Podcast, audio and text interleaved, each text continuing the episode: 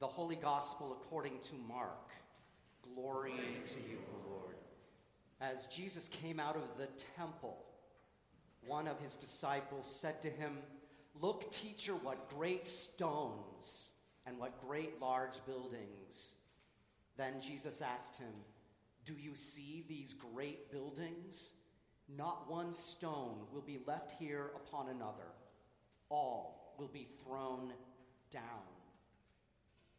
When Jesus was sitting on the Mount of Olives opposite the temple, Peter, James, John, and Andrew asked him privately, Tell us, when will this be? And what will be the sign that all these things are about to be accomplished? Then Jesus began to say to them, Beware that no one leads you astray. Many will come in my name and say, I am the one, and they will lead many astray. When you hear of wars and rumors of wars, do not be alarmed. This must take place, but the end is still to come. For nation will rise against nation, and country against country. There will be earthquakes in various places. There will be famines. This is but the beginning of the birth pangs. The Gospel of the Lord. Praise, Praise to you, Lord Christ.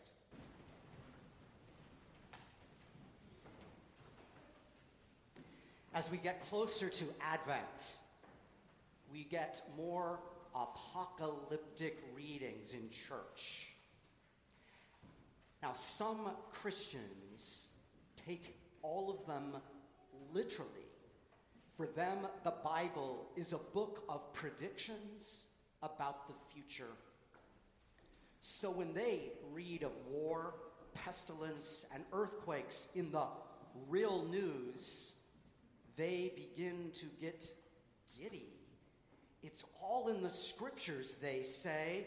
The end of the world is near. Jesus is coming back to save them and all true believers. While the rest of us, I think you know where that leaves us or will take us.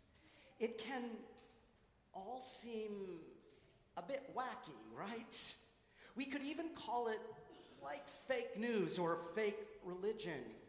We may wish we didn't have to hear such stuff in church.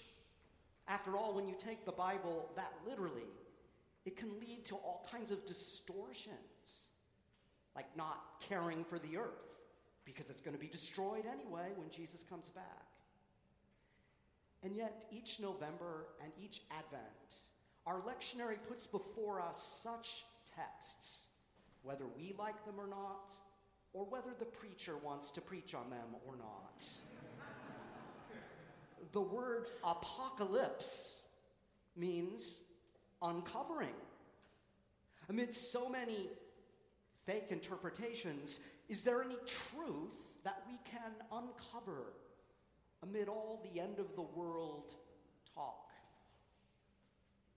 So, whether we think the end is near or not, there seems to be no end to apocalyptic movies, books, and television shows. How many of you watched the Emmy nominated Netflix, Netflix series, The Unbreakable Kimmy Schmidt? More than last night, where we had one. All right. How many of you liked it and recommend it? Ah, okay, I will watch it then. This is just what I found online about it. Kimmy Schmidt and three other women emerge from an underground bunker after being there, held there for 15 years by the Reverend Richard Wayne Gary Wayne. The Rev, as I'm going to call him, the Rev tells them that the world has been destroyed and that they are the only survivors. The Rev filters all information the women receive.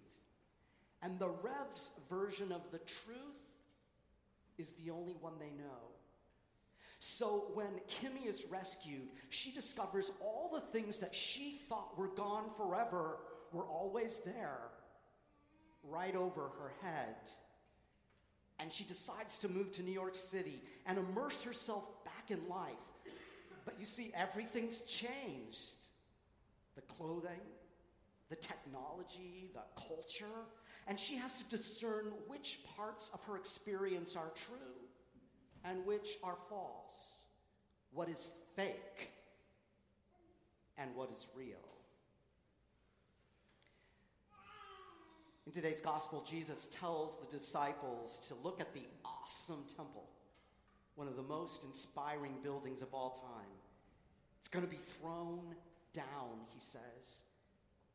Nothing lasts forever, whether our buildings, our institutions, our frail bodies.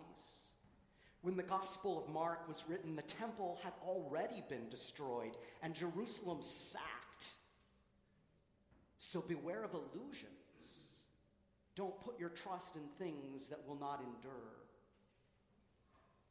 So, how strange or weird or interesting that on a Sunday with texts about the end of the world, we baptize three children this morning. It's a bit of a reality check. Jesus tells the disciples that out of the frightening terrors we face will come new. God will be like a midwife, bringing life from death and hope from despair. Or as we hear in the book of Romans and in the Thanksgiving for table that we use this month, we labor with creation as God delivers us from bondage to decay into the glorious liberty of the children of God. So I wonder, rather than predicting the future, whether these end of the world texts uncover truths for us and for the children that we raise in the Christian faith. Now, we're not talking about the fake news mentioned in tweets. We're talking about a gospel message that strips away the fake from the real. Rather than placing our trust in domination and governments that wield oppressive power, we find truth in the God who raises up the lowly and cares for the most vulnerable. Rather than believing advertisements that promise happiness through buying more and more things, we find our self worth in God's unconditional acceptance.